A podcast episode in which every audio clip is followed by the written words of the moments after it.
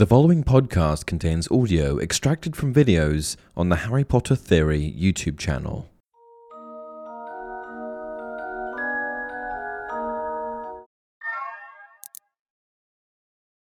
Hey everyone, welcome to another installment of Harry Potter Theory. Today we're going to discuss life in the Harry Potter universe after the Battle of Hogwarts and Deathly Hallows. Harry Potter and Ginny Weasley's marriage produced three children Unlike their parents, most of the Potter children lived a peaceful, quiet life. But surprisingly, one of them, an ugly duckling sorted into Slytherin, nearly resurrected Lord Voldemort and destroyed the wizarding world as we know it. So, who exactly were Harry's children, and what legacy did they leave behind? Join us as we answer these questions and more in today's video. James Sirius Potter. James Sirius Potter was Harry and Ginny's firstborn child.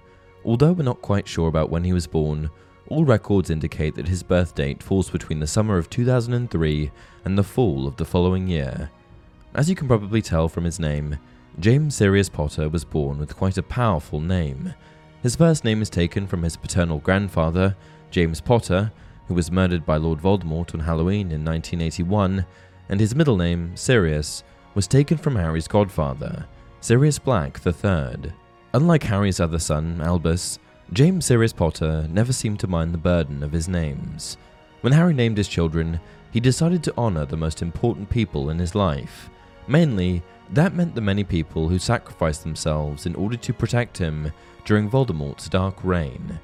While Harry's intentions might have been honourable, the burden of bearing those names was often more than his children could handle. But, as we've mentioned, James didn't really seem to mind it all that much. Little has been written about James's childhood, but we can guess a few things. Since both of his parents were powerful magic users, James benefited by growing up in a household rich with culture. Unlike Harry, who was neglected by the Dursleys and kept ignorant of the wizarding world, James was immersed in it. It's easy to imagine Harry, Ginny, and James taking regular trips into the countryside to visit their many friends and former classmates who studied magizoology in the wilderness. Or, when they didn't feel like trekking into the wild, perhaps the Potters went to Diagon Alley to do some much needed shopping. Ginny probably handed James a few coins to buy a handful of cauldron cakes and pumpkin pasties from Sugarplum's sweet shop. James's name first appears in written records when he was 11 years old. Along with the rest of his family, he took a once in a lifetime trip to the Quidditch World Cup.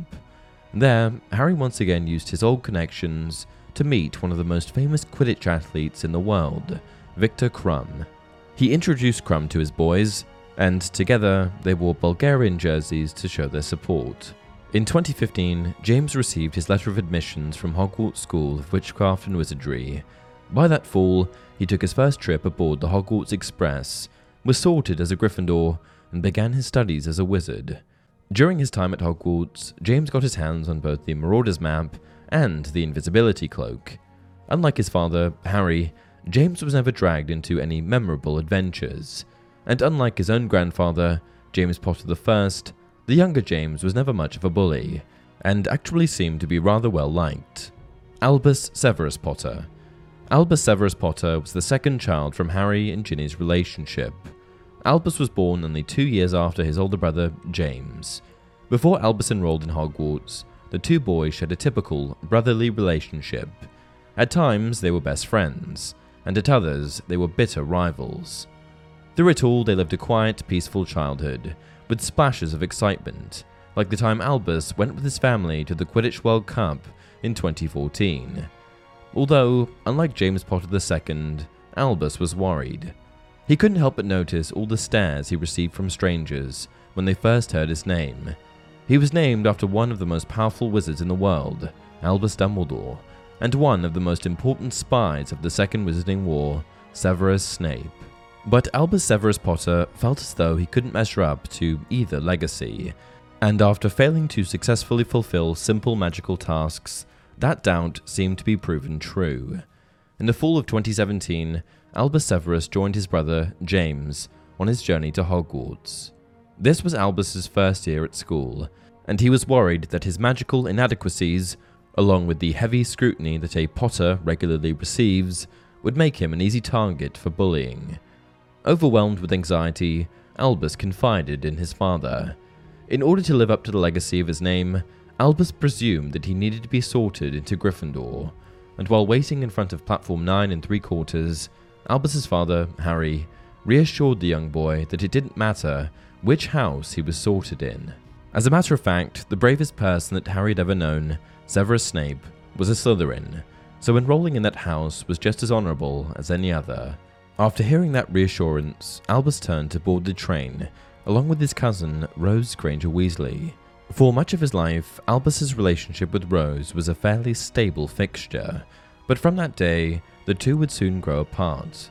Rose, just like her parents, Hermione and Ron, would become quite popular at school, but Albus wouldn't fare as well. When he arrived at Hogwarts, Albus was sorted into Slytherin, a fact that made him the target for bullies from all houses. Gryffindor students considered him a traitor, and Slytherin students thought Albus was simply ill fit for the house. With neither side embracing him, Albus relied on the one friend he made aboard the Hogwarts Express for comfort, Scorpius Malfoy. Together, the pair of quasi outcasts dared to navigate social life at Hogwarts, but they rarely succeeded. Even as a student, Albus discovered that he couldn't even compare to the lowest ranking peer in class, much less the great wizards Albus Dumbledore and Severus Snape. Unhappy with his achievements and rejected by his peers, Albus's mental health deteriorated year after year. His parents, Harry and Ginny, weren't entirely ignorant to Albus's struggles, but they didn't know how to help him. Often, Harry would try to lift Albus's spirits by reciting old tales of Harry's childhood heroes and how they handled adversity. But every time Albus heard about Remus, Dumbledore, or Hagrid, the shame he felt for not living up to their legacy grew even worse. Another time, Harry and Ginny even asked their friends, Hermione and Ron, to encourage their daughter to rekindle her friendship with Albus. But when Rose tried to reach out to her cousin, Albus smartly realized that the gesture was insincere and he rebuked her. In the end, Albus was left with only one choice rebel. When a strange young woman named Delphi came into his life, Albus and his friend Scorpius decided to join her on an adventure. Together, they would steal a time turner and travel back in time to save the life of Cedric Diggory, a boy who was senselessly killed during the Triwizard Tournament decades prior.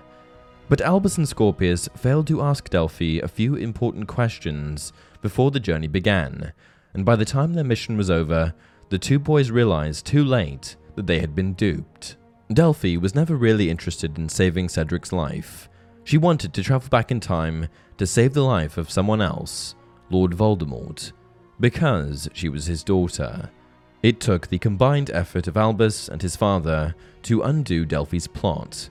In the aftermath, Albus finally understood how his father, Harry, had felt during the Second Wizarding War. Instead of comparing himself to Albus Dumbledore, Severus Snape, and the other heroes who sacrificed their lives, Albus seemed to simply feel grateful for all that they did. Lily Luna Potter Lily Luna Potter was the third and final child from Harry and Ginny's marriage. She was also their only daughter, which must have been a relief after the headaches the two parents received from Albus and James's roughhousing childhood. Lily was born two years after Albus, which meant she was four years younger than James, the oldest Potter child. As you might have guessed, Lily was also named after one of the most important people in Harry's life. Her first name was taken from Harry's mother, Lily, whose deep magic was responsible for both of Voldemort's deaths, and her middle name, Luna, was in honor of Luna Lovegood, a young witch who aided Harry on his journey to rid the world of Voldemort's Horcruxes. When we look at the historical records, Lily, just like James, doesn't seem to show up too often. During her younger years, she probably spent her days doing the same things any young witch would playing around the house, running errands with her parents, and getting herself into trouble. As she grew older, though, she became increasingly fascinated with Hogwarts and the complex legacy that each of its houses possessed. Along with her cousin, Hugo Weasley, she would often fantasize about which house the sorting hat would select her for. By the year 2019, Lily enrolled at Hogwarts, and unlike Albus, who had been sorted into Slytherin, Lily was sorted into Gryffindor, joining her eldest brother, James. And that's it for this video. If you enjoy the content, please like the video and subscribe to the channel. Until next time, remember, it does not do to dwell on dreams and forget to live.